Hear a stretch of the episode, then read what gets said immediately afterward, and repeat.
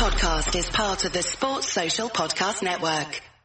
I'm Franny Benali, and you're listening to In That Number. And then they lift one over the top for Danny Ings. Ings in the box. Oh, onto his left foot. Brilliant. Oh, it's a fantastic goal from Danny Ings. He's done it again.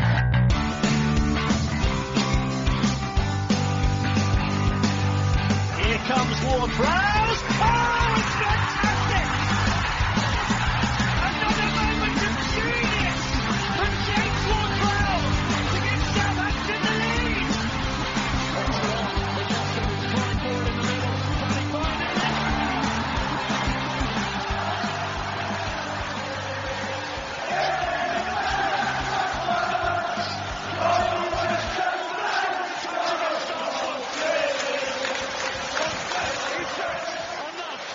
Thanks for checking out In That Number with me, Kevin, the Moscow Mush Milverton, and Ray Hunt. Find me on Twitter at Moscow Mush, and my co-host Ray Hunt at Ray Hunt84. Follow the show at Number Podcast on Twitter, In That Number Podcast on Instagram and Facebook. If you've got any questions for the show, if you can be bothered, send us an email to inthatnumberpodcast at gmail.com. Leave us a five-star review on iTunes or wherever it is you get your podcasts. Share, subscribe, and give us good vibes. Let's go. Welcome to a very, very, very, very special episode of In That Number.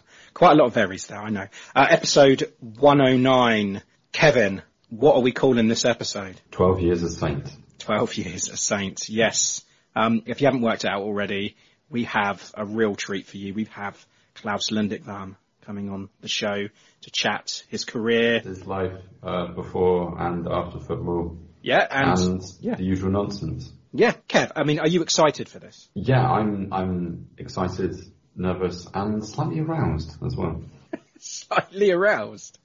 Yeah. Have you been brushing up on your Norwegian? Um, not that I had any in the first place, but yes. You, oh, you have. You, you've uh, you, you've been learning some Norwegian then. Yeah, I mean, I'll, I'll try and knock something out. But, um, yeah, I'm expecting to fail miserably, so you can look forward to that. Well, that, that's you know, it's like me trying with the Russian. So it's a very very hard language, isn't it? All Scandinavian languages are very very difficult. Um, right, shall we head to the interview? Yeah, let's get him on. Let's do it. Hi, I'm Matt Le Tissier, and thank you for listening to In That Number. Uh, we'd like to welcome our extra special guest now. Uh, over the course of the two plus years of the show, we've been privileged to have some fantastic guests ranging from athletic writers like Carl Anka and Saints podcasting royalty like Matt Markstone, John Bailey and of course Ben Stanfield. But I think I can say without any fear of contradiction that this is the best yet. And I'm sure all of you will agree. We have a club legend, a hero, a man who amassed over 400 appearances, a former captain, a mainstay in the heart of our defence. 12 years spanning over the Dell and St Mary's with 14 different managers. It is our pleasure to introduce the one and only Claus Lundekvam. Welcome, Claus, and yeah, thank you so much for your time and giving us this opportunity to chat with you today. Well, thank you. It's uh, it's a huge pleasure to uh, to join you on your show, and uh, yeah, what what an introduction. Uh, th- You earned it. Very, thanks very much. Yeah, I I, uh, I look back at so many fantastic years at Southampton. That yeah, it's been uh, it's been a fairy tale, and uh, the 14 years I lived over there was a huge part of my life. So um, yeah, I look back with uh, so many uh, fun memories. I'm, I'm going to try and uh, greet you in, in Norwegian, so uh, god dag og velkommen til for podcasten, Claus. Tusen, uh, tusen takk. Jeg har det veldig bra. That's very good. That's very good. well, well done, Kev. I'm not going to try that. Tack. Tuck. I can do that one. Tack, yeah. Oh god, I'm so nervous. You know, this is a, a huge honour for both of us, as I said before. But yeah, I feel like we should be calling you Mr. Lundekvam because we're not No, quite worthy no, of a no. first name basis. Saint Claus. Saint Claus. St. that would- Claus. Yeah, no, I'm, uh, I'm, uh, as deadly and as, uh, uh, humble and, uh, as I uh, always been. So, uh, nothing to be nervous about, uh, Ray, at all. Okay.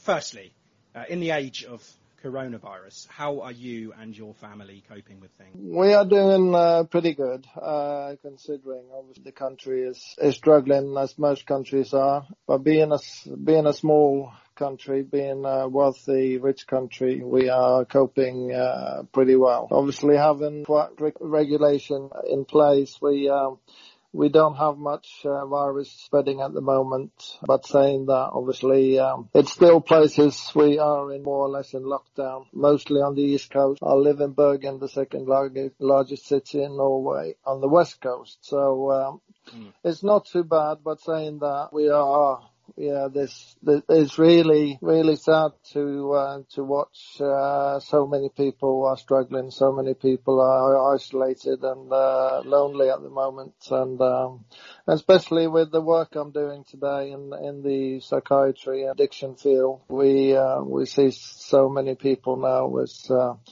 is having a very horrid and, and difficult time. Sure. Yeah, yeah. I mean, well, well, the UK itself is, is like deep in the middle of lockdown number three, and Kevin, Russia, it's kind of relaxed over there somewhat, isn't it? Yeah, it's a bit more relaxed now. I mean, we did have a really heavy lockdown in the spring, but it's uh, been kind of scaled back since, and we can do almost what we want as long as you wear a mask. Yeah, yeah.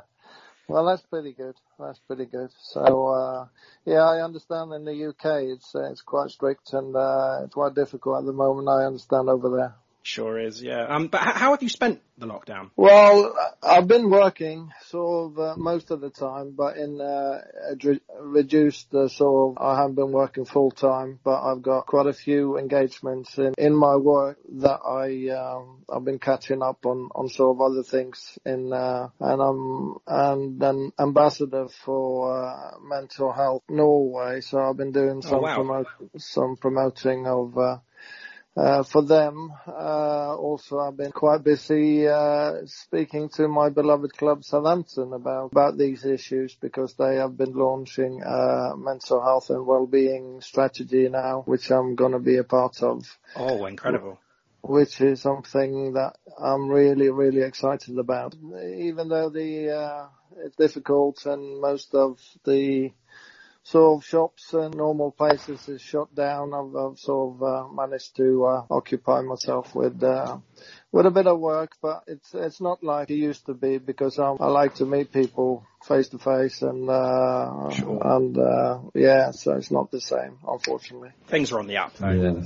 Going in the right direction at the moment. Well, uh, yeah, we are. Hopefully now the the vaccine will obviously uh, take its toll uh, eventually, and uh, we uh, we get back to normal eventually. It will be uh, it'll be great. So, if we start off just uh, talking about your life, maybe where it all began. So you, you were born in Austevoll, that's that's in Westland near near Bergen. I mean, what what is what is life like that in that part of the world? It's a fishing village, really. Small uh, uh, cluster of island southwest of Bergen. Sort of uh, special this time of the year. Winter time is quite remote. It's wild. Sort of the uh, the scenery is is quite wild, but it's uh, it's brought me also a very uh, safe upbringing, free, and of my my childhood growing up on a small small island small community. Everybody knows everyone. Has been uh, has been wonderful, really. So I'm I'm traveling back there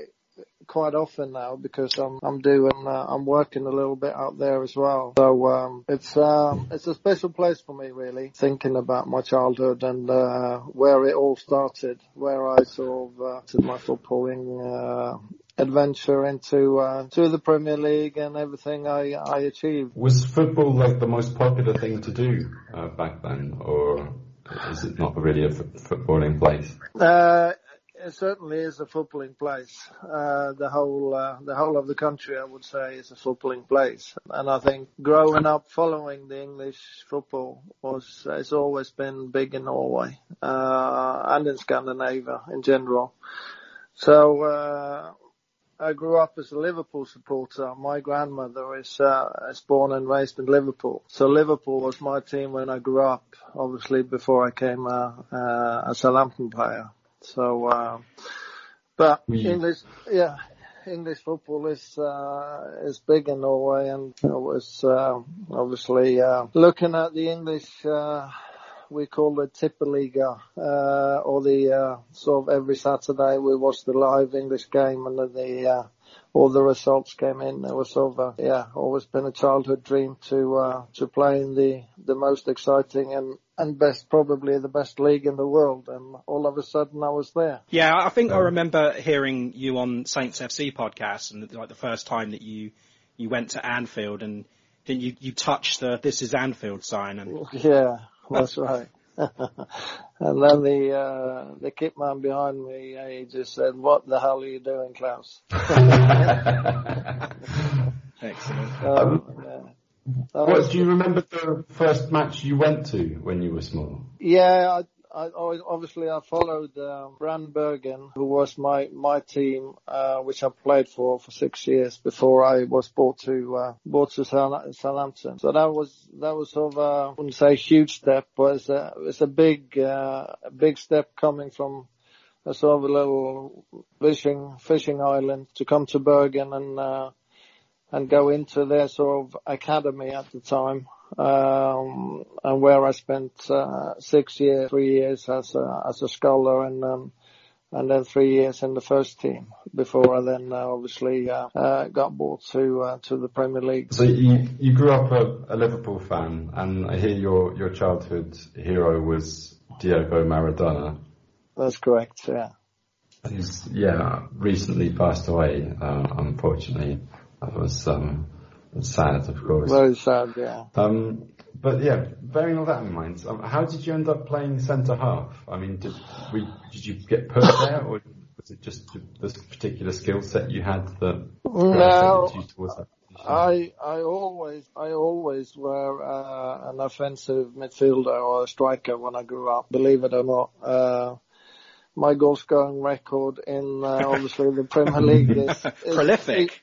It's shocking, but but obviously, believe me or not, I uh, I scored a lot of goals when I grew up, and I I was uh, very offensive in all the uh, all the teams I played in uh, until I came to Brann Bergen when I was sort of uh, 17, 18. But I was a trainer, uh, a coach who came back from Holland named Halvar Thoresen, who actually uh, asked me one day if I if I fancied playing a centre half because I had the he was sort of, uh, wouldn't say a revolution, but he came back from European football and, uh, wanted, uh, wanted a centre half who could play, if you know what I mean, who could, uh, technic- technically was good and sort of had, uh, speed and, uh, and courage to take the ball forward. And, uh, that was probably the main reason that, uh, Southampton and Graham Souness bought me because I had those skills. Modern Uh, centre half. Yeah, exa- exactly. And uh, first nicknames I got at Southampton that was Silky because I had uh, I had some sil- silky skills, and I uh, I think I uh, I think most of uh, uh, most of the supporters and my fans was a bit, especially the first years, was quite afraid every every time I uh, was storming forward with the ball. But uh, I think I uh, I created a lot as well doing uh, doing so and uh, having the ability to do so. I mean, you had a, a meteoric rise in those few seasons at, uh, at Brann. You got to the final of the 1995 um, Norwegian Cup Yeah, and that's right. Qualifying for Europe as well by doing that, and uh, just about staying up at the same time in the league. Um, that must have prepared you well for your time at Southampton. yeah. yeah, it was uh, it was a difficult season. Uh, I remember, uh, but obviously, um, be involved in a an FA like uh, a cup final in in Norway was something special. Uh, it was actually being played tw- twice because of a sending off, quite quite unusual.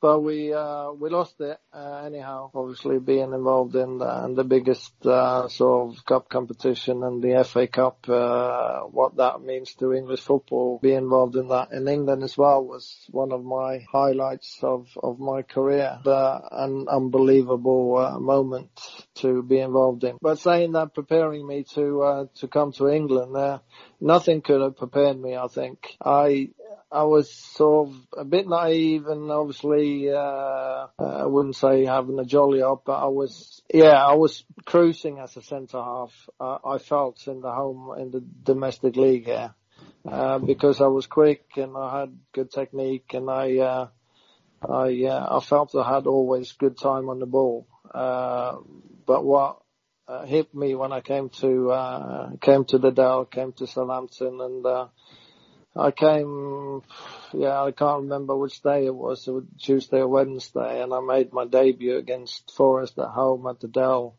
on the Saturday. And uh, after sort of 20 minutes, I uh, seriously uh, said to myself, how the hell am I going to cope with this? Uh, I mean, you, you got a bit of preparation. Didn't you come up against uh, Ole Gunnar Solskjaer in those last couple of seasons at Brann? He must have been a yeah, yeah, he was a handful, and obviously Tore André Flo was a handful. So we had some good, uh, good players in the uh, in the Norwegian league at the time, uh, who who most of them actually became Premier League players in the years to come. So uh, It's the Norwegian class of 96. yeah, exactly. yeah. Yeah, so you, you, you signed for Saints in the autumn of 1996, as you said, by Graham Souness for £400,000. What a bargain. I mean, how, how did that transfer come about? Well, I knew there was some some clubs uh, interested. Uh, I made my sort of debut for the uh, full-time squad for Norway international. Been playing for the under 21s uh, internationally. Uh, it all happened pretty quickly. Made my debut in the first team for Brann. So my talent sort of developed pretty, yeah, rapidly. And the interest from foreign countries, foreign clubs was, was coming, uh, quite, quite fast really. And I knew, I knew there were some German clubs, I knew there was some English club and also an, an Italian club, uh, interested. The most sort of likely club uh, was actually Freiburg uh, at the time, who who showed the most of interest uh, and were willing to pay uh, put an offer down. But then Southampton came. Obviously, Graham Souness and Lawrie McMenemy. I think they they flew over twice to watch me. And the second time they were here, uh, it all happened. They uh, they made their mind up and they wanted to uh, to buy me there and then. And uh, we signed that contract uh, late evening Sunday night. Uh, yeah, it was A great was, decision, a fantastic decision they made. When, when you arrived in Southampton, what what was your first impressions of the city and and the Dell? I mean, what what did you know about about Southampton as the club? Well, I didn't know uh, too much. Lee, I've heard about Matthew Matthew Le Tissier and uh, obviously, but that was it really. I, I I didn't know much about Southampton as a, as a city, as a town, or or as a team. Obviously, I knew they they were a Premiership side, and and obviously that was the main thing I wanted to play Premier League football. So, but I didn't, I didn't know much at all. Spoke hardly any English or, uh, yeah, it was a huge step coming over as a 22 year old. And like I said, it happened very quickly. I, I think I came over on a Tuesday or a Wednesday and I made a debut on the Saturday. Uh, and that was it. Crazy. That was, uh, and, and looking back and, I'm thinking of all the managers I've had, I've, I've been benched full time. Um, Wow. so that says a little bit about my determination and sort of hunger to, uh, to be in the team, but also, uh, the last sort of five, six years of my career at Southampton, I was club captain and, and, uh, I was very sort of, uh, determined to, uh, to show my best every week and, and to help the, the team and, uh, the fans, the city and everyone involved to, uh, to do the best we could. You certainly did that. Um, d- during your first season, we finished 16th, um, and it was a relegation scrap. I think, you know, finished just above the drop zone. As usual. Yeah. Uh, needed a point, I think, away at Villa to survive on the last day, uh, but That's lo- right. lost the game, I think, and then, you know, other results went our way. Souness left. Uh, Dave Jones came in at the end of that season, I believe. But, I mean, we can't talk about that season without mentioning that 6-3 at the Dell. I mean, wow, what a game to be involved in. And you played a massive part in getting Roy Keane sent off. Yeah, and I I had a goal assist as well. Um, ah, yes. that's obviously one of the the highlights. If you're going to pick games I've been involved in for Southampton, that that was just surreal. Um, and looking back in that game, it, it's just uh, one of those crazy, uh, crazy games that you sort of uh, uh, very rarely see uh, either today or any any sort of day. Um, that two teams were going for it. Obviously, Manchester United were a massive a massive club, massive team with so many superstars. But what we knew, they hated they hated coming down to the Dell. Yes. yes. Um, um, and we made uh, absolutely full advantage of that and went straight in their, their faces from the first second. So, but it just became uh, such an open uh, affair of, of two teams that that wanted to uh, obviously, and I I think Manchester United were shocked by the work rate and obviously the uh, the stamina and everything we had on the day, and we had some quality players. I would say we had uh, we had Egil Ostenstad who who came Berkovic, oh. Berkovic and and, and Matt. So, uh, but obviously we were huge underdogs, but to to beat Manchester United 6-3 at the Dell at home is, is something very, very special. Uh, luckily I, I, uh, I beat them, uh, a few other times as well, but, uh, that, that day was, uh, was unbelievable and obviously being the, the first season, uh, of my career at Southampton was, was something special. Absolutely. Yeah, I think that I've seen that game those game highlights more than I've seen any other football match in my life. I've just I've seen it so so many times. Um, but that, of course, that season, you know, what was it like playing in the same team as another Saints legend? We all know who I'm talking about here, the one and only Ali Dia. yeah. Yeah, of course. Uh, Matthew Le Tissier. no, I mean Ali Dia. I want to know what happened there. What, what happened with that? I mean, did he uh, did he even take part in any training sessions? Because I don't know how how Graham Souness didn't yeah, realise. He he he was there um, at the training ground the day before the game, um, but obviously the session before uh, the match on the Saturday, you you sort of um, only go through set pieces. You you have maybe a little five side, uh, five ten minutes, or or you, you sort of in your preparations for the game, so you don't do much. Mm. Uh, so you couldn't, we couldn't really see um, see any skills, to see any uh, or lack yeah. of skills, yeah, or lack of skills as it proved to be. uh, uh, but he, yeah, he's, he's, he seemed alright as a, as a kid and, uh, obviously we had huge expectations because obviously he was linked to George Weah and, uh, and being his cousin. Yeah.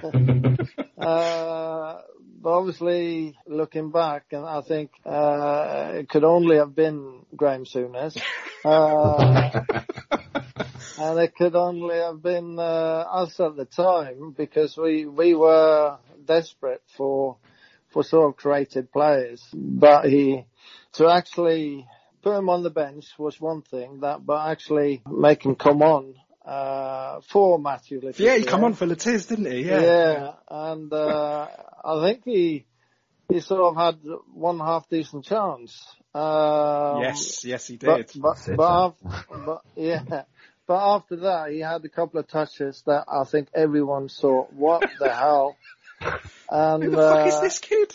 Yeah, and and he was running around like uh, he didn't have a, a, clue, and he wasn't talking to anyone, or uh, and being subbed again uh, when you've been uh, been been coming on. The sub being not, subbed, yeah. Yeah, and and that was the last uh, we ever saw him.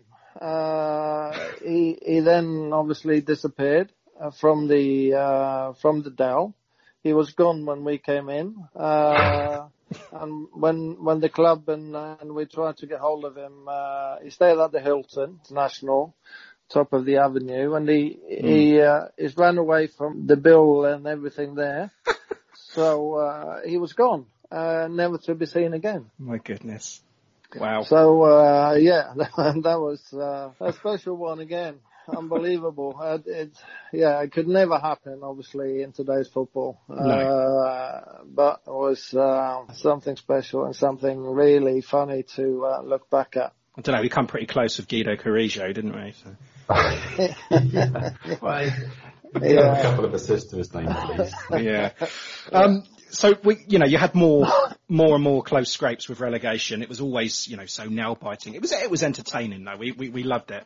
Got used to it. Um, but did, did you ever pay attention to the newspapers or, or to match highlights on like Match of the Day or anything to see if, you know, see what people were saying about you? Yes and no. I, I sort of, uh, I wasn't too involved in, in what the press was writing or, uh, meaning, uh, about me or the team or there wasn't sort of, uh, it didn't, it didn't affect my game to put it that way. I, um, I was concentrating and, uh, and had enough to, uh, to stay in the team and, and to prove myself. Uh, like I said, I was uh, a very, very determined little kid uh, who wanted to uh, to learn quickly because I had to. Like I said, uh, meeting the Premier League was uh, was a shock. Obviously, the tempo, the the physique of the game, and and uh, the fastness and the quality was uh, yeah what what I was used to in the domestic league of Norway. Uh, standing with my both feet in in the Premier League, uh, yeah, everything went so so much quicker. So I had to learn quick, uh, and luckily I did, and I had the had the qualities. Even though the the first games, then you always will take some time to to fully uh, fit in, and obviously, but I think that was one one of the the best sort of. Uh, I've always been a uh, a social kid and always involved myself with my teammates and obviously being the first Norwegian there. I think one of the, the biggest compliments I got and through the whole of my career was that I was the adopted uh, Norwegian who became an Englishman, which was a huge uh, sort of testament to to uh, yeah not only my game, my personality and, and who I was. So yeah, but the first sort of three, four, maybe five seasons, we, we were on paper, we were relegated. Yes. Uh, and everyone talked about how the hell we're going to stay up and, uh, we were struggling obviously with budgets and, and money to sign good enough players, uh, but we had something that not many teams have uh, and that was uh, one hell of a sort of gutsy spirit and a, uh, a togetherness that I uh, I've learned so much about those first three four seasons at the Dell because we were willing to die for each other uh, on the pitch, off the pitch, and we were very social off the pitch. And I, I really think that is you are as strong as the dressing room are, and. Um, and I think we had a really, really good uh, sort of temperament and, and sort of um, uh, the dressing room was. Uh, we were really, really looking after each other. So, yeah, that's uh, something that you cannot buy, isn't it? I know it's a cliche, No, but it isn't. can't. You can't buy it, and it's so underrated, and it does take time to, you know, to, to trust each other. And Absolutely. Yeah, no, that was that was the main sort of asset we had.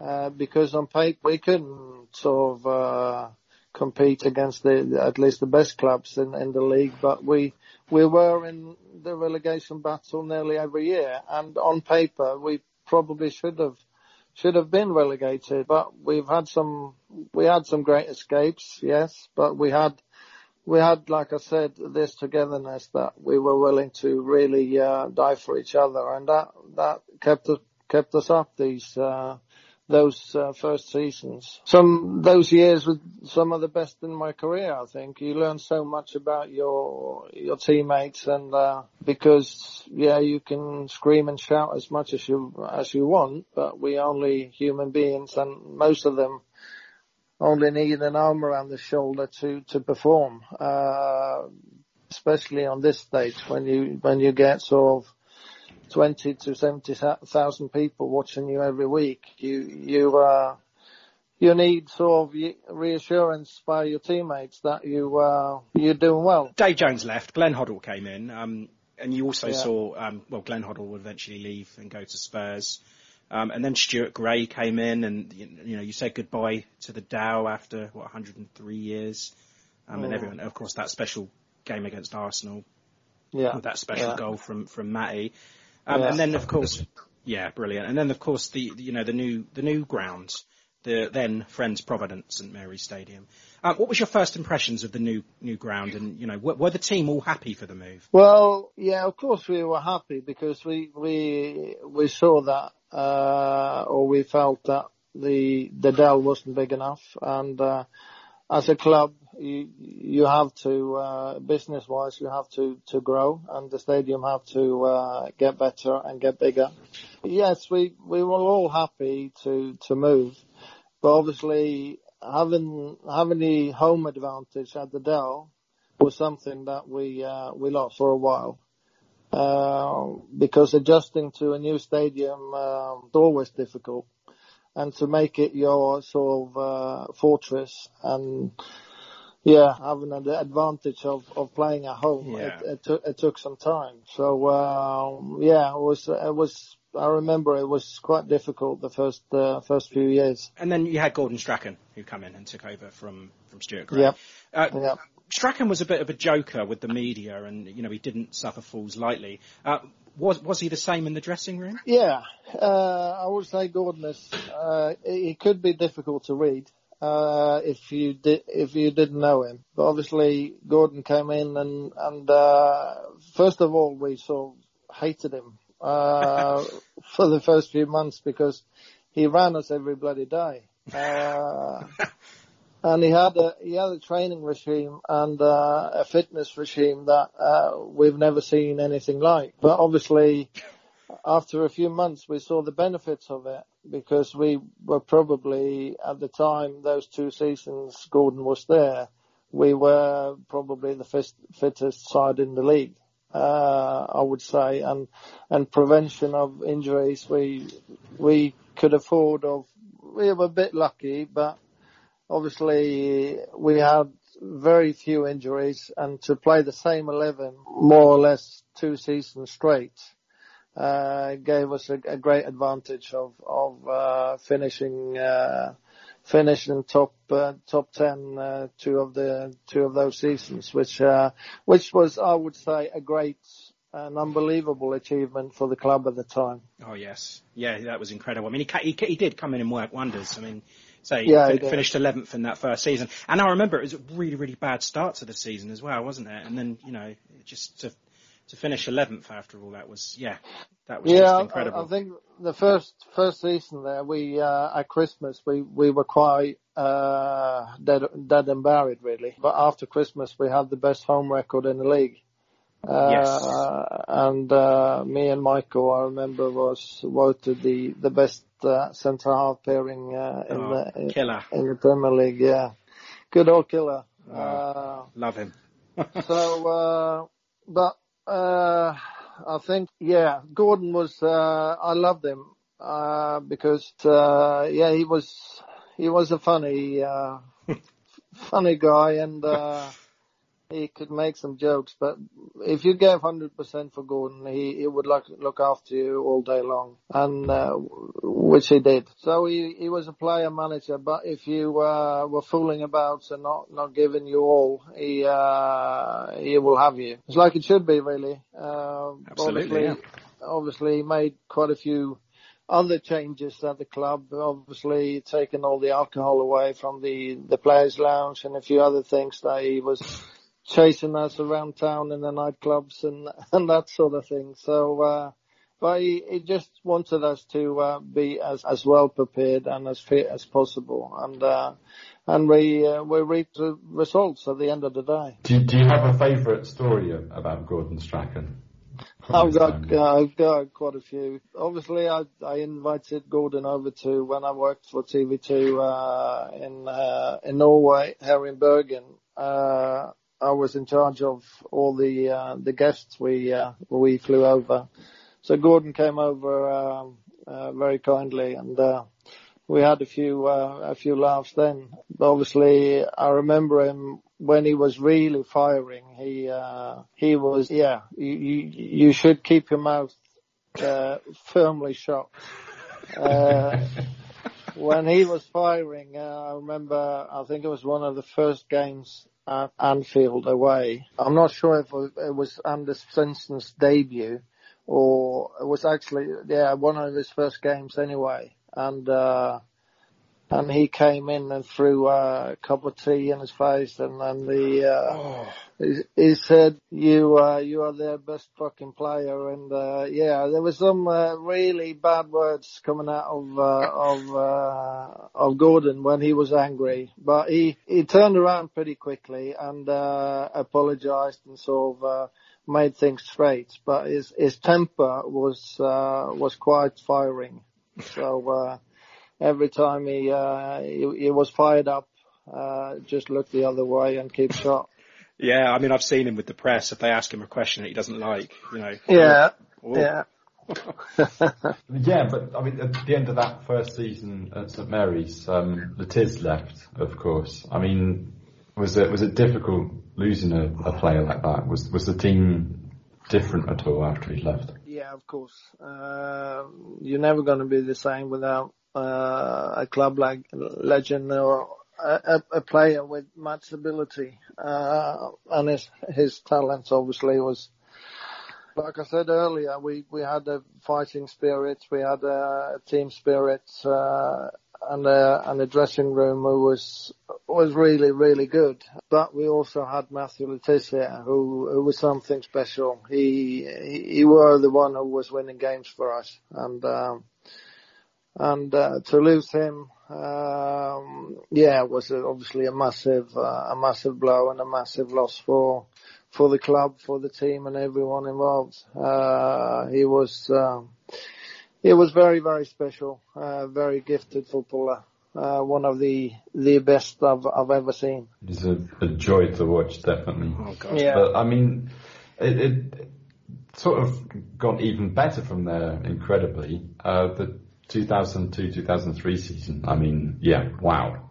What a campaign. Yeah, lots of memories for me of that one. Yeah, that was um, probably the highlights of my career as well, from 2002 to 2005. Uh, sort of playing wise for myself, and and I was captain for the international side, and uh, yeah, I was probably those were the best best years of my career. Yeah, I had some great memories of those, uh, those, especially those two uh, top 10 finishes and the FA Cup final in 2003. So, uh, and uh, at that stage, we obviously turned the St Mary's uh, around to to uh, to be our, our firm home ground, and uh, everyone felt that. I mean, as a kid growing up and watching FA Cup finals and stuff, I mean, what was it like for you walking out for that 2003 final? I mean, how were the nerves? Was it was it like did nerve? Did you get better as you got older with nerves? Um, not really. Uh, I think when you're young and sort of uh, naive, you you sort of a bit more gutsy. I think you uh, when you get older, you you sort of uh, are a bit more afraid of of uh, yeah what could happen or uh, consequences. Uh, but walking out to uh, an FA Cup final, even though it was played in Cardiff at the Mm. Millennium Stadium, uh, yeah, it, it's something. It's something that it's for a footballer playing in England is is is going to be one of the the biggest highlights ever because the the the cup itself is is the oldest, is most sort of prestige cup, uh, domestic cup in in the world, Mm. and uh, to be involved in a final and and leading up to the final, the the the the sort of semi final at Villa Park against I was there. Watford, Wat- Watford was, I was there at that one. I remember it really well. Well, I was working for the club um, for that season, and I, I went to every single one apart from the the Millwall away and the final. all right. But Yeah. yeah, that semi final at Villa Park, I remember. it Yeah, that was very well. fantastic. Yeah, everyone was wearing wigs, and uh, Yeah. yeah, was uh, that was a special day. So uh, obviously, a cup final is is it's huge. It's massive, and um, you are so concentrated of, of sort of yeah doing your job. Uh, we knew that we we were up against the side who haven't lost the whole season. Uh, uh, and they didn't lose that season at all. No, they were pretty Uh, good. Yeah. Pretty good. Yeah. Uh, Yeah, right. And obviously, I've said uh, so many times that being asked who was the player that I was most struggling with, and um, and that was Thierry Henry. And obviously, him being out there was uh, I should have been sent off after 30 seconds. obviously, uh, water skiing behind the grabbing uh, grabbing his shirt. I was uh, caught sort of. Uh, caught after, yeah, it must have been under a minute.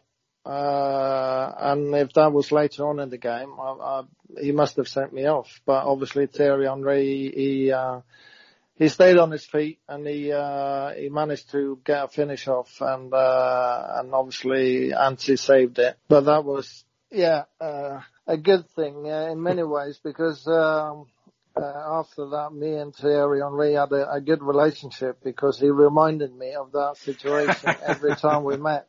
Uh, and uh, one of the last last ever games at the uh, the old um, Highbury, I got his shirt. We we swapped Oh, wow. shirts. That's so amazing. um, so he You was get booked for uh, that one. yeah. So he was, uh, yeah, and probably in my era over there, uh, one of the, uh, one of the best players in the Premier League I've ever seen, I think. So, uh, he was, he was difficult to play. Um, but obviously we, we, uh, made a decent effort and, uh, only lost one 0 So, uh, Mm. but to to represent Southampton, to see the fans at the stadium, and and we were on yellow on the day, and so half of the stadium was still there an hour after kickoff. Yeah. It was unbelievable. Yeah, it was something that I will never forget. Never forget. So uh, Yeah, there was houses up my road actually that had yellow and blue ribbons on for like a year after that cup final. They just kept them up. It was just so so good to see. yeah, it was. Um, after that, uh, Gordon Strachan, of course, left and was replaced by Paul Sturrock. I mean, was was that a bit of a shock for you? Did, did the players know what was going on there? No, I, I can't, I can't sort of, uh, firmly remember uh, all the details around it, but all of a sudden he was gone. Remember he came in and said, uh, he uh, took us into the canteen and said there was something, uh, he couldn't come to terms with, with the club that he, he had to leave us. And we were, as players, obviously as surprised as everybody else, uh, at the time I remember uh, because we we've been doing so well. It was a big blow, uh, and but I can't remember. I think we found out later on that obviously his wife was ill. Uh, he had some personal reasons as well. So, but Gordon was uh, was sorely missed because we had uh, we had something good going at the time. Uh, so uh, and we lost that when uh, when Sure. Paul when Paul came in, and Paul, obviously, all the respect to him, he, he sort of he came from Plymouth, and, and sort of, I think the step up to the Premier League was was a little bit unfair to judge him on that because he, uh, I think it was too big for him. The club was too big, the job was too big for him. That didn't didn't really work out really. So No, uh, it's a strange appointment. yeah, Um, yeah, well, I mean, d- despite all of the managerial changes that came and left. Yeah, but it's only only the players who can uh, who can get you the results, and obviously uh, the manager will will have a plan and uh, will have a strategy and uh, tactical awareness to what he's doing. But obviously, if you don't get the players 100% on board, you you're not going to perform, are you? So uh, it's very very important. Yeah. Um, were the players 100% on board for Harry Redknapp when he came from Pompey? I mean, I, I guess you had a good relationship with him, but I mean, was it a big deal that he came from them down the road? I mean, it was for the fans. Yeah, of course it was. Uh, to to come from Portsmouth to Southampton uh, and actually going back, uh, what happened there was was quite unbelievable. He, he, wa- he To- wasn't on a, on a mission, was he? He wasn't on a secret mission to go. Smash and grab. Well, it could, uh, l- looking back, it could look look like it, but no, we we was a, very surprised. But obviously, Harry had had a good name, and he uh, he, he was a likable manager. I always got got along with him really well. Uh, he was one of the other guys I got over to Norway and kept sort of contact with him and Jamie. Uh, but, but obviously Harry, Harry was Harry and, uh, and obviously that was the time when, when him and sort of the chairman, Rupert Lowe at the time, didn't have the best of relationships. Got uh, Clive Woodward in, uh, at that time. That was not a good fit. Uh, No. because yeah, and uh, obviously he's been world champion in rugby, and, and uh, all respect you can get for that. But uh, to translate the rugby language, to translate what you do to become a world champion in rugby over to football, it's not much you can compare. Uh, maybe something psychologically or or or uh, things like that, but they were trying to put a lot of rugby thoughts into our head and a lot of experts on their field uh, came in they, they, and the club spent huge amounts of money on sort projects to make us better how to kick a ball and, and all sorts of uh, uh, reaction sort of uh, strategy and uh, a lot of things that we, we couldn't relate to football. Uh, I, I remember it really well and, and that, that sort of uh, created a, um, a, a sort of a, a split in the group, and we had some foreign players and we had some uh, some other characters in the squad at the time that that wasn't that wasn't uh, fit for uh, what I would describe as as Southampton.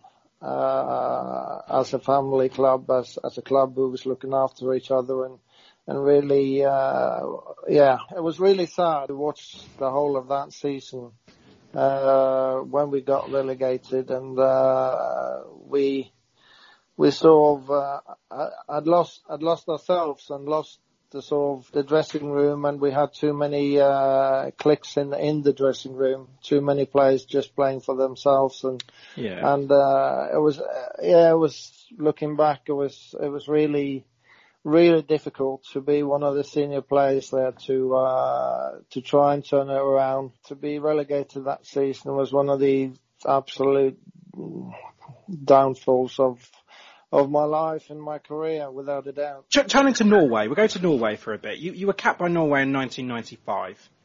Um, Yeah, you scored twice for Norway, is that right? You scored twice for Saints and twice for Norway. that's right. Yeah. Um, a- and according to your Wikipedia page, uh, you scored against Bosnia-Herzegovina in 2002, and it was the Yeah. 1,000th goal in the history of Norwegian national team. W- Were you aware correct. of that? no. No. I will have uh, celebrated. Uh, well, for me, scoring uh, was a big surprise anyhow. So uh, yeah, it was for uh, us too. yeah, but to score the uh, the thousand goal for Norway, uh, I didn't I didn't know it was on the line uh, before kickoff. So um, uh, I was actually told after after the goal was scored. It was not a pretty one, but I. Um, I managed to get it over the line uh, with the sort of lower part of my stomach, and uh, yeah, obviously it's always going to be in the history book of uh, of uh, Norwegian football. So, uh, but was uh, it was a great night at the uh, at the national stadium in Oslo uh, that night. And that was one of one of the the good years I had in the national side. Sco- Scoring with your stomach is better than what Shane Long did last season. Yeah, that's true.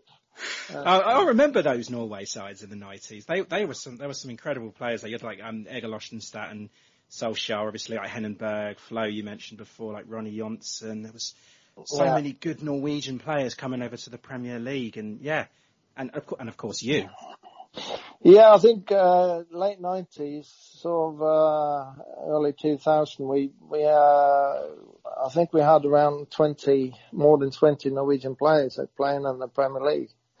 So um, and obviously then we we had a good national side. Even though I I sort of don't d- agree with uh, with Drillo, uh, the manager for Norway, who who sort of took us to second in the world rating, uh, and uh, and we were playing a certain style which I uh, I didn't like. Uh, but obviously being involved for the national team anyhow is is is uh, something big to play uh, with the flag on your chest is, is something big. So uh, Absolutely. uh, but at this uh, at this era when I was scoring this goal and uh, we uh, we had a different uh, different manager. We had uh, Åge Hareide uh, as manager at the time.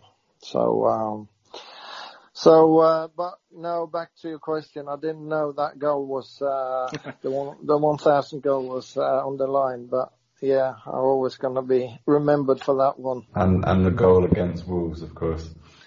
Yeah, which which was uh, which was yeah after six years I think it was my sixth season. Eight, Uh, eight years. Was it? yeah. Oh, there you go. So uh, I thought you were going to go on a, on you know start free scoring after that one. Yeah. Well, that's it. He's got that, now he's got one. They're all going to start piling up now. Uh, the thing was this, uh, I've been asked about this so many times and there was a psychological uh, block I had.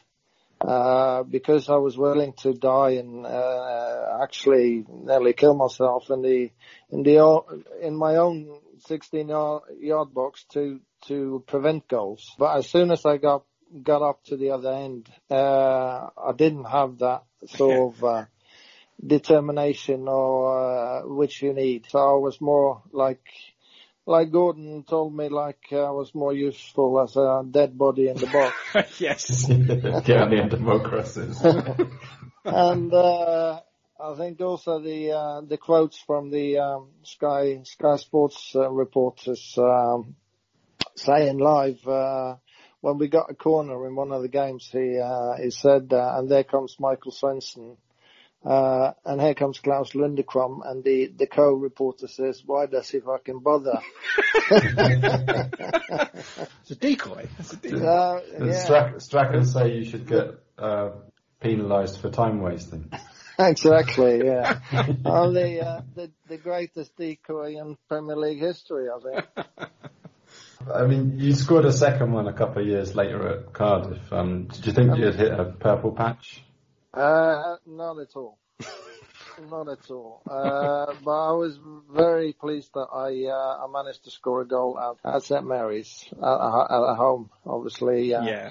And obviously, uh, I got to speak to Dave Jones. Uh, I made sure that it wasn't personal. Oh, yes. though Both of the goals was against him. Yeah. Poor man. Um, yeah, I mean, those last couple of uh, seasons at St Mary's, you were dogged by injuries Yeah. and were in and out of the team. Um, and that that must have been tough to deal with.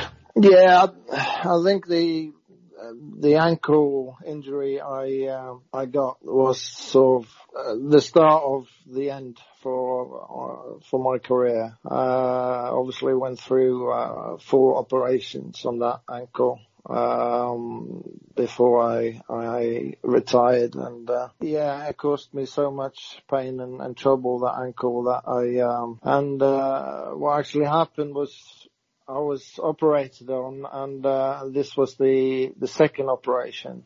And uh I was strengthening the the ankle uh in all all departments that I could. I was one week away from full training and I remember it like, yeah, only yesterday that one of the running sessions I had in the dome, uh, behind the training ground, uh, we are, we got the dome, uh, a few years before. I was, yeah, doing rehab for quite a few months, uh, done everything right. I had some, a little bit of pain, but, uh, it wasn't too bad and I was really hoping I could actually come back now. I, I had the sort of, feeling that I uh, I can make this. Uh, but this running session I had in, in the dome to get the fitness up and, and sort of, uh, I was only, yeah, a few days away from, from, uh, full training, uh, get back into football with the boys. Uh, this, this ligament in the ankle snapped again.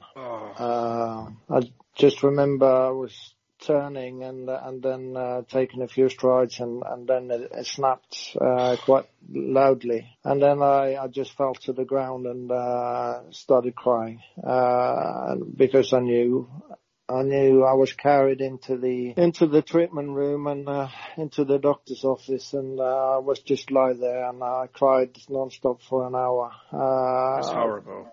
because I knew it was over. And yeah, I can I can look back today and say, yeah, I was 35 at the time. I uh, I played over 12 seasons for Southampton, and I've uh, yeah, I, I could have may, maybe got one, two, maximum three years. So to even to realise uh, there and then that this is it, uh, this is over. Um, it was really really gif- difficult to take and to swallow. So, uh, Horrible. so it was, uh, yeah, that was really sad, really sad. I don't think anything can prepare you for that. But yeah, I mean, the, your your testimonial that um, was given. I mean, after 12 years of valiant service for the Saints, um, Yeah. that that that was a, a very special day in front of 18,000 fans. Yeah, the, the testimonial was extremely important for me to to come back one last time and uh, and say thank you really to uh, to all the fans and because uh, I found it very very difficult to uh, to be sidelined, to not be involved. Obviously, I was traveling. I was club captain. I was traveling with the club to all the away games. Uh, I was involved in everything we did, but I couldn't contrib- contribute to uh, to what I was good at, and obviously that was being on the pitch and motivate my teammates. So, but obviously to come back for for the last time in a testimonial was something uh, very very important and very big for me. Uh, to have a testimonial for a foreign player, uh, it's it's huge. It's only it's only me and Ole Gunnar Solskjaer is who's had that for any Norwegians. So uh, that's something I'm very proud about. So it was a very a very emotional night. Obviously, hundreds of Norwegians and the whole family and everyone uh, everyone was there. So. Uh, and I managed to, to eat a lot of painkillers and, and, and play the sort of last 10, 15 minutes. Uh, and to, to sort of say goodbye to, uh, to everyone and, and thank them for, for the loyal support, uh, for so many years. Uh, that was, uh, that was very important for me and, uh, I'm really glad that I, uh, I, I made it for that, for that game and obviously it was a bit of a struggle, uh, before because I had to buy the new, uh, The new turf, yeah. the Is that true? turf. Yeah, that's true. Yeah, Ah. uh, I spent 150 grand on that turf, Oh wow. uh, and that That's- was a gamble because I didn't know if uh, I think I needed 15,000 to come and watch the game to break even. So I didn't make any money on on my testimonial, but that wasn't that wasn't the sort of yeah. Uh, that wasn't the goal. You just wanted to. no, yeah. I just wanted to uh, to come back for the last time and, and say goodbye and and uh, yeah, say a massive thank you to all the fans who supported me for all those years. Uh, but I was, um, I remember at the time I was I was really sad and, and uh, obviously that that started a, a sort of a, uh, a depression for me that uh, yeah, of course. Uh, caused some uh, some difficult years, unfortunately. Yeah. I mean, de- definitely. I mean, the, the career of, of a footballer is quite different from any other career, and uh, I mean, at, at the age of 35, you you can be pushed into retirement like that, and yeah, a lot of preparation, and there's a whole infrastructure that goes into preparing young players for playing in the Premier League. Some of them make it, some of them don't.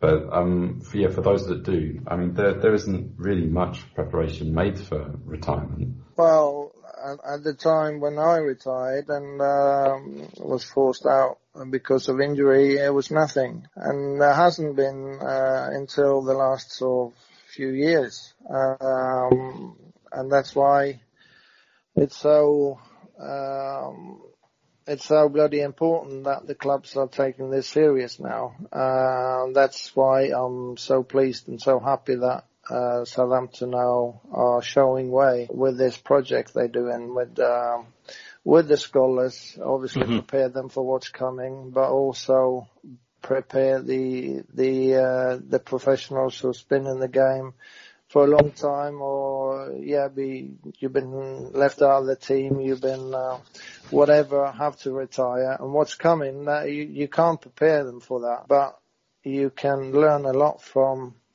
the players who's uh, who's made some wrong wrong decisions, uh, like me. Um, and uh, I think it's very very difficult now, very easy for many. Uh, the down, downfall is so huge to lose um, lose purpose in uh, in day to day life because for me then 20 years of of professional football was gone overnight. Uh, and then what, what I actually lost was the dressing room. It was not so necessarily the, the playing part of it and it, you can never, you can never replace the adrenaline of, of walking out to 50,000 people. You, you can never replace that. Uh, but what you actually miss the most is uh, is your teammates, is purpose, is uh, sort of day to day life, have something to come to. Such a massive change, yeah, just just like that. Yeah, it's huge, uh, and obviously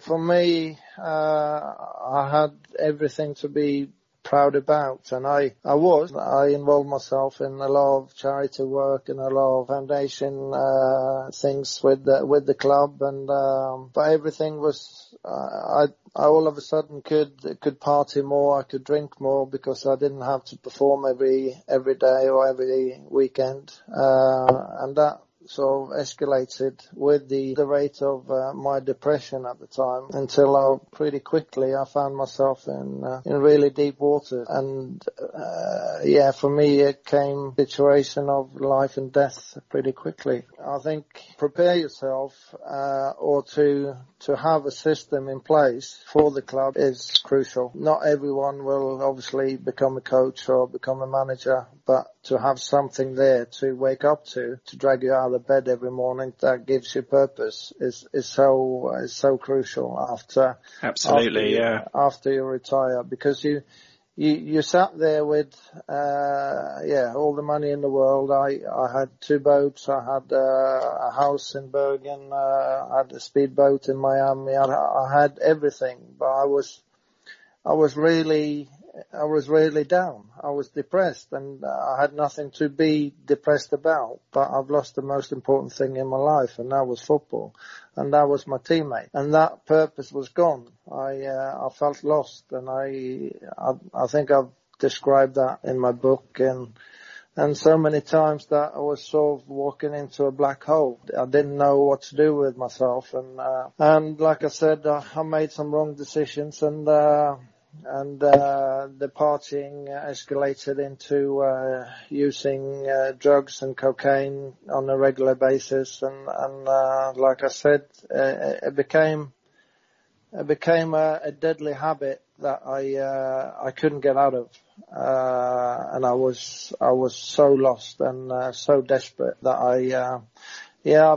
I've, tried to, to kill myself twice. Uh, I'm sorry to say, uh, but that's how, how low I, I got, uh, and how low I actually felt at the time of, of, uh, of, uh, of not having anything around me that, uh, could, could support me in the way that I, I, I could find, uh, yeah, the little boy Claus Mm. again, but also found purpose in in day to day life. It's been uh, it's been many many years of, of ups and downs uh, for me after retirement. Obviously, I've been in, in and out of treatment many many times. Obviously, now the last sort of uh, uh, five six years, I've been totally clean and I've been. That's uh, incredible. Building myself uh, slowly but surely back up to uh, and and have have purpose and desire and and to do something I love is to help others uh, with my story with my with my book and every uh, everything around it is uh, is really rewarding to work with today. So uh, that's why I'm I'm so excited about this project that Southampton is going into now to, to actually help, help these footballers today to prepare. One is, uh, is the scholars to, to prepare them for what's coming, but also, uh, to help uh, all the players in the club, all the staff to, because we're all gonna hit bad days, hit depression or Mm. been set out of the team or get injured long term or you've been loaned away or or whatever can affect your mental your mental state. That's uh, that's something we need to take serious, and um, I'm just very glad that Southampton is one of the first clubs now who is uh, who's taken this serious and do actually do something about it. That is brilliant. Yeah, and you, you've dealt with this perfectly as well. I mean, You you must have you must have worked incredibly hard to get where you are now, and you know just that. No matter how bad things can get, there's always a way. There's always people that you can talk to, people that can help, and you know you've come out smelling of roses, really. I don't envy anyone to go through the uh, the pain I've I've been through uh, when it comes to addiction and uh, and sort of mental mental health issues uh, because it's it's been so uh, so much guilt and, and shame in in there as well because I couldn't justify that my girls was could grow up without their daddy and I but I was I was lost in the addiction so I I uh, and I I didn't know where to turn to get help. I found help eventually through the Sporting Chance Clinic, Tony Adams's clinic, uh, and Peter Kay, uh, rest in peace, uh, who who probably saved my life at the time. But even even after that sort of uh, long-term treatment, I I uh, needed I needed many years to sort of adapt to another life, another another purpose in life, another way of life, and uh, because you you live in a in a bubble that is is not really comparable to to normal life at all. Uh, as a professional footballer, and when that is gone, it's uh, it's very difficult to uh, to make some uh, some bad choices. I mean, it's great that you're so open about the journey that you've been on, and Yeah. you can use your message to help clubs, um, help the the players who maybe or former players that have lost their purpose, help them to to, to find it again. And so, yes, it's definitely great work. Well, thank you. Well, I found I found what I do today extremely rewarding, uh, extremely, yeah, uh, with a lot of purpose and, and uh, because I've I've been there, I've uh, uh, and to work in the field and and being educated in the field of uh, of psychiatry and and addiction. Um, I've learned so much, not only about addiction and psychiatry and mental health, but also about myself. So um, I'm really, really proud of where I am today. I get emotional when I talk about it, but it's. Um, I'm sat here today with uh, with so much purpose in my life and um, and to help others and and uh, be honest and open about my story. Uh, is really rewarding to to then uh, maybe help others. And, uh, Definitely. I mean, there's there's there's got to be a lot of people out there now. I mean, through the pandemic, who are going through similar experience that they've lost lost their purpose in life. I mean, might have been laid off or forced into retirement, or facing the the loneliness that uh, the lockdowns have brought. I mean, is there a message that you could uh, put out to people? Well, without a doubt, it's, it, it's so many people that I've been working with because I'm, I work for uh, an independent of psychiatry alliance that is is um, putting in place that activities. We got 20 activities for for people with mental health or addiction issues uh, that we put in place every week for them, uh, and it's hundreds of people in Bergen, yeah. Um, and for them now, obviously, when we are locked down, been a, a hugely depressing uh, time for so so many people who all of a sudden has lost uh, that togetherness, that sort of uh, activity during the day.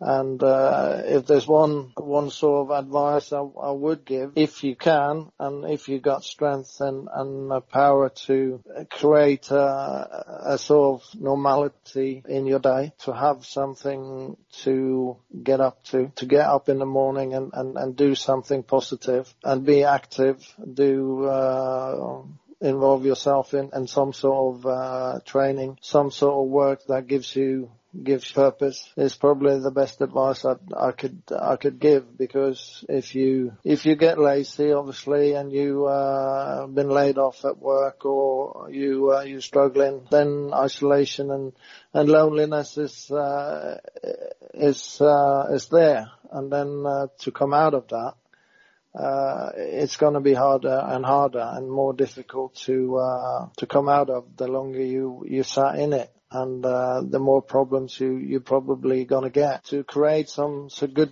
good habits during the day, uh, every day, uh, it's it's crucial to uh, maintain healthy and maintain sort of in a, in a, a, mental good state. Definitely proof that there can be a purpose despite them. Um, I mean, your your book you, you mentioned uh, Incomptil.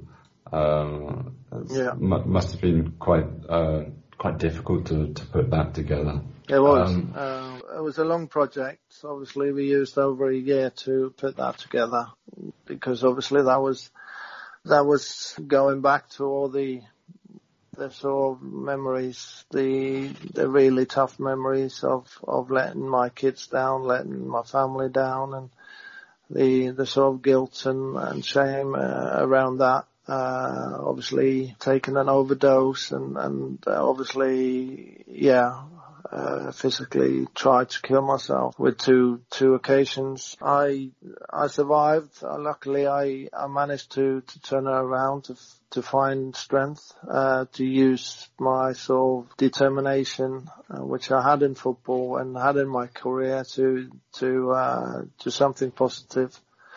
Um, so, but it's been a roller coaster. Um, mm-hmm. and, uh, writing that book is, is something that I'm, I'm very, very proud of because it's, uh, it's a very, very honest story of my life, uh, good and bad. Yeah. Happy ending? There's always a happy ending there, uh, but it, it, it could have gone horribly wrong. Um, and I feel I feel lucky that I'm alive today. I feel lucky that I can give my story to to others to help others. And I think the book is uh, obviously it was hugely popular when it came out in 2015. I would I would have loved to translate it into English. I think there's a lot of uh, English yeah, players, people who uh, who would have the benefit of, of reading that book. Uh, yeah, I'd, because, love to read it. I'd love to read it. We just have to learn Norwegian, Kev. Yeah. Oh, yeah. because there is a life after football, that's that's for sure. But it's what it's what you make it, and uh, obviously living in that uh, professional footballing bubble, I would call it, for so many years. That's as I was uh, lucky enough to do. Uh, it makes it makes the the life afterward. Uh, yeah, it's it's it's I wouldn't say automatically difficult, but uh, there's there's so many things you have to adjust. And for me, it all started with a, a huge depression of of losing purpose, lo- losing meaning of life, uh, losing the dressing room, and and losing my my teammate. I'm thankful and proud I'm I'm sat here today. As a we. As a we, yeah, an amazing amazing story. Right, if we if I could just um ask you a few things about the you know the, the current season. Um, yeah. Have, have, you I mean, do you keep up with Saints still? Are you making sure that you're watching all the games? Yeah, sure, as much as we can. Yeah. Started the season very well, and you know had a dip, suffered another nine 0 defeat. Yeah. But as you mentioned earlier, you know, still in the cup. And do you think we can make a good go of it? I think so. Obviously, having uh, Bournemouth in the quarter final now is is um, quite achievable to to get through. Uh, and obviously, it's going to be a very strong team in in the semi final. But I think on the day, uh, we are capable of beating anyone. It's achievable to reach a cup final, uh, without a doubt. And, uh, and fingers crossed for, Oh. for the, for the club that we can, uh, we can do that. Um, but obviously we, we, we're down in a bad way at the moment with, uh, obviously we've had a lot of injuries and, and, uh, key players out. Our squad of players is, is not, uh, as good as, uh, yeah, many of the other top teams. So, um, but the great start we had and uh, all the sort of positivity we had, we even today, I think, in the spells of the game, we play great football, but we're not taking our chances and we're not sort of uh, putting teams away. And we've had some bad luck with some decisions, Oh, yeah. but. But end of the day, we we've not been good enough because we we've had to change the team so much. Uh, but if we if we can get everyone fit, everyone uh, up to match fitness, uh, obviously looking at Yannick Vestergaard at the weekend, he's not much fit. Uh, Walker Peters is not much fit. Uh, no, he's out for about see. three weeks now. Three Uh, weeks he's, he's out be for. out yeah. again, yeah. So it's it's yeah. Uh, defensively now, it's it's it's uh, quite difficult. Uh, so Ralph needs to uh, find something clever to uh, to sew up that defense because um, we've been looking very solid with uh, with Bednarek and, and Vestergaard earlier in the season. They've really impressed me, but now obviously. Uh, losing sort of key players every week it's it's difficult for uh, for a small small club or a small squad. But what Ralph has done and the way we are set up to play football I I really like. And even losing uh, 9-0 um it, it it can happen. It can happen to anyone. Uh but it it's bloody unfortunate. It's fucking happened to us twice now. Yeah. uh, but uh, yeah, and uh, it just shows that obviously the club is standing behind uh, Ralph after after those defeats because I hope they see that uh, long term he he can be the right manager. But obviously now we be we've been struck by uh, uh, unfortunate uh, injuries and uh, and too many too many players who's not much fit at the moment. So, uh, but on the day and, and like I said, when we got everyone fit and, uh, and, uh, match fit, we, uh, we're capable of beating anyone and, uh, we've proven that. So, uh, so, but now we need to turn a corner because we, we're really in a, in a bad spot with five, uh, six defeats and we, uh, we need to get a win as quickly as possible. I was hoping that Wolves uh, win in the cup will uh, would Yeah. actually uh, Spur us get- on to bigger things. Yeah, Yeah. and and and and it did sort of first half. Uh, but then we, we didn't come out second half. Uh, and then, uh, yeah, obviously a VAR decision with the, uh, with the handball and, uh, went against us and, uh, and we made to lose, lose that one as well, which is, um, which is disappointing. Yeah. Yeah, and, and, and speaking of VAR, I mean, it was introduced the start of last season. This season and last few matches, actually, as you said, it, it hasn't been kind to us. But where, where do you stand on the system? Are you a fan? Or, you know, uh, are you a Uh, purist and just want to get it back to where it was? I I hope it, uh, I hope they take it away. When when they obviously this is going to be a, a period they're going to assess it and uh, look at it and see uh, yeah what comes out of it at the end of the day. But I think uh, so many uh, so many things about VAR now that it's not consistent and it's not, it's ruined the sort of celebration of the goals and it's ruined a lot of key points of, for me in the game that I, I think they, uh, I'm not a fan. So, Do you uh, have VAR in Norway? In, no, in the league? no, No. we don't. Do, do, do people want it? Uh, well, it's been talked about talks about it, but obviously, I, I don't think. Uh, Yeah, we're don't not we're not a great advert for it now. No, I don't. I don't think it will be introduced over here. No. It, it, sometimes, obviously, goal line technology or, or split decisions or whatever can can change games, and I understand that they want to get that right, but it's ruined so much else, and there there isn't any consistency in the handball situations, and and the measuring uh, how they measure uh, the shirts or we play football, they, they at least they should measure the feet. Uh, Yeah. for a start, for Yes. me, uh, and not measure the, uh, the sort of shirt or the body or whatever. So you can get some consistency, but they, uh, they're not.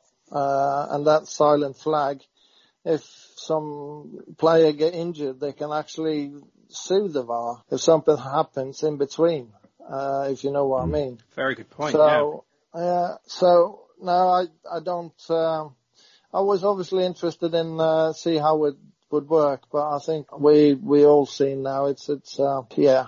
Better I, off without that.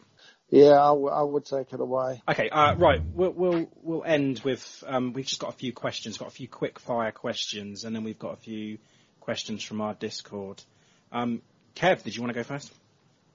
Um, yeah, best centre back partner. Uh, Michael Svensson. Uh, best manager, worst manager. I've I've learned something good and not so good uh, all of my all my managers. Uh, the most successful manager was Gordon Strachan, so I would have to say him. I don't want to name uh, a worst manager because I, I think they're all giving me something. Um, what about as a trainer? Uh, who's the best trainer? Uh, Matthew Oakley was always good in training. I felt uh, was one of the players that who didn't fulfill sort of his potential in games. Um, uh, Paul Telfer, he was uh, unbelievable, uh, dedicated pro. And the other end? Matthew Le Tissier, myself. Oh come on! Uh, no, I, don't, I don't believe that. I did my job, but I, uh, yeah, I could have, have some lazy days, but I need, I, I, I, I knew always what I needed to do to perform at the weekend, to put it that way. So, um, yeah. Good answer. Um, yeah, are you still in contact with uh, the former teammates? Yes, uh, I wouldn't have mentioned Matt if I, I didn't have a good relationship to him. Yeah. Uh, so I still speak to him, uh, through social media and, uh, Twitter and, uh, occasionally on the phone. So, uh, yeah, I keep in touch with him, Franny, Dodsey, uh, Beats, uh, yeah, uh, Rory sometimes, Brett Ormerod, Bridgie. So quite a few of the, um, the, the teammates from that era I'm, uh, I'm still in contact with, yeah. That's good. That's good to hear. The, the Dell wasn't Mary's. Well, I love the Dell. Uh, there was something special, historic about the Dell. I say the Dell, but obviously future can never replay there today, but, uh, I love the Dell. Um, and apart from the Dell St Mary's, which ground did you like to visit the most? I can guess where this is going. Anfield and, um, I love the, the old Highbury and I love the old White Hart Lane. Uh, Yeah. those was, uh, sort of stadiums that you can get into contact with the, with the fans. So, uh, uh, yeah, I love those. And, it's uh, amazing they're not there anymore. Yeah, it is. It is. Yeah, is there any player that you used to hate playing against? I mean, you did say Thierry Henry. Yeah, but he was pure class. He was just unbelievably good. And obviously Arsenal those years were, were fantastic. But when I came over, obviously Manchester United were, were the best side when they had Dwight Yorke and Andy Cole up front. They were awesome. Obviously Bergkamp and Thierry Henry was different class. Solan, Hasselbaink and at Chelsea. Yeah, so many good players. It's very rarely that I I sort of uh, fall out with players or I actually dislike players. Uh, but there was one player that, that I sort of, yeah, who was full of shit in every game. Uh, and was really personal and sort of, yeah, going after after you with also personal stuff, and uh, and that was. Can you guess? Oh, no, I'm really intrigued though. I'm just trying to think. Yeah. Eric, Eric good Cantona. No, no, no. He was he was cocky uh, and uh, pure class. Um, best penalty taker, Le Tissier or Lambert? Uh, Le Tissier. Better technique. Uh, Yeah. purely finishing technique, Matthew Le Tissier is the best I've seen. So uh, I know he, he missed the penalty, but um, he um, his finishing technique with both feet was um, yeah never seen before. So um, and that just proves that all the goals he scored from um, Oh, yeah. yeah bloody 40 yards, it's unbelievable. Okay, best free kick taker, Le Tiss or James Ward-Prowse? Oh, uh, well, Prowse is getting close now. Uh, to put it this way, they, um, yeah, he's he's getting close, but I think he, um, I think I still have to go with Matt. I think I would too. Yeah. Yeah. Um, okay, so if you could pick your Saints five-a-side team for all the players that you played with, who would you pick? Oh, five side, uh, I would have, um, Of course, you've got to select yourself in this as well. me and, uh, uh, Matt. I would have, um, Berkovic, Totsi, uh, for the banter, Marian Pahars. Oh, Pahars. Oh, what a player. Okay, we've got a couple of silly questions uh, for you. Uh, we, we ask all our guests this. Uh, would you rather be twice the height of Yannick Vestergaard or half the height of Carl Walker Peters? so you've got What? four, What? four meters or What 84, 86 sort of question centimeters. is that?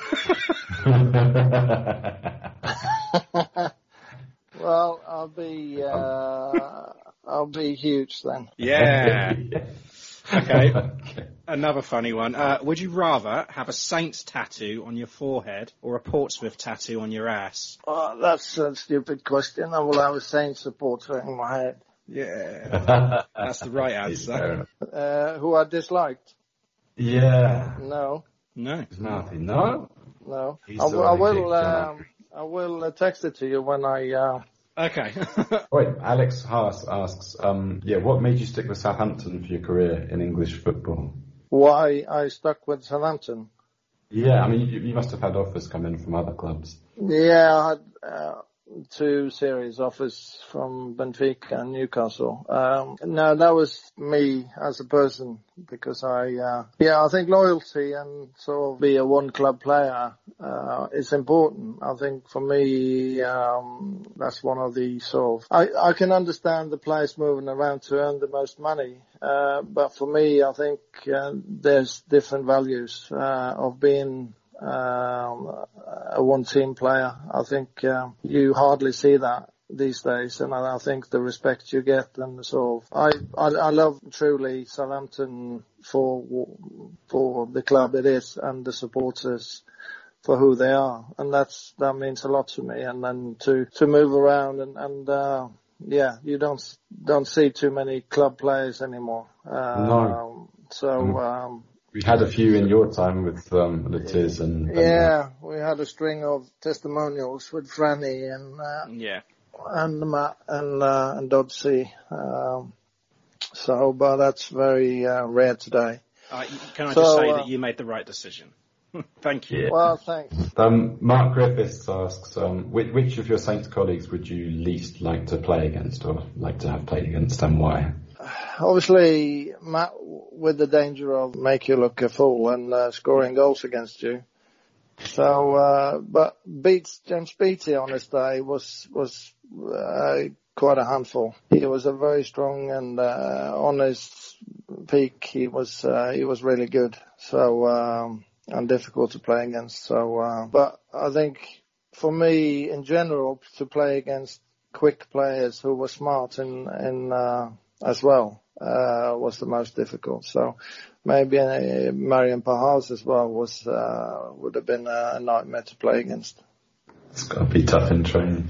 Um, uh, Kevin McGee, he does ask uh, who your favourite manager was to play under, but you've already answered that. But he does also uh, ask us to thank you for your years of service and say that you were great to watch. Thank you very much. Um, Tim Bazant asks um, who the funniest teammate was. Funniest would uh, be Rich Dryden. Ah. Uh, just call him Trigger. also, asked, um, what, what was your favourite place to eat in Southampton? Ah, good one. Uh, the Chinese restaurant in High Street, the Har- the Harbour, the Yeah, uh, yeah. Uh, I think it's not there anymore, but that was my favourite Chinese in town. And when were you last in Southampton? Mm, it's now a couple of years ago. So, yeah, Yeah. maybe, maybe, maybe changing as we speak. Um, but what, what about the changes in football since you've retired that maybe the fans don't see? The medical staff, I think the fitness staff, everything is taken care of today that uh, we didn't sort of have in the in the, degree they have it today. Everything, it's nothing left uh, left out to. Uh, there's so much uh, technology today that uh, the players and everyone use that, uh, which is which is great obviously, uh, but also uh, maybe loosen a little bit up. Uh, what I dislike today is, as a fan, you you can't get close to your heroes. Can't get anywhere near them now. No, that's what no, that's what I mean, uh, and that's uh, that's really sad. Uh, definitely. Um, we've got a, a last question here from Dan Fox. He says, uh, "Can you tell Claus that um, he lives in Burness, which is near the, near the Crokensis Church? Um, if you know it." That's uh, that's true. That's where I moved back to, but I don't live there anymore. But Ah, uh, uh, but I'm in the same city. Yeah. Okay. Um, he's, he asks, um, do, do you want to come round to his place to watch a Saints game with him? I, I could do, no problem. and and if so, what pizza topping do you like? uh, needs to be uh, beef. Yeah. Beef. Beef. Proper beef. All right. You hear that, Dan? Get the beef in. Yeah. right, I think that is it. Uh, Claus, uh, we, we can't thank you enough for your valuable time, you know, be, being so open and, and honest with us. You, you're an absolute treasure to our city and our club and your loyalty can't be matched. I, I, and I just want you to know how much we all appreciate you. You're, you're a legend, you're a true saint.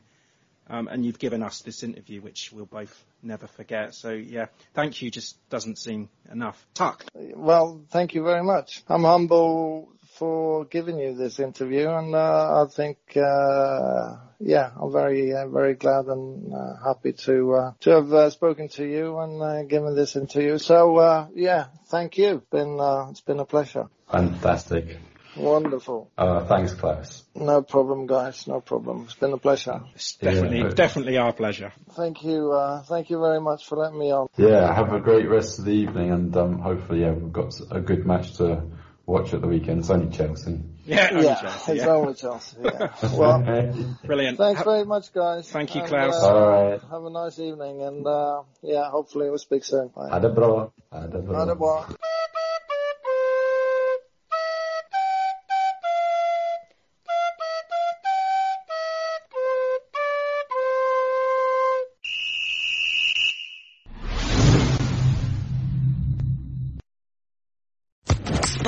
Podcast Network.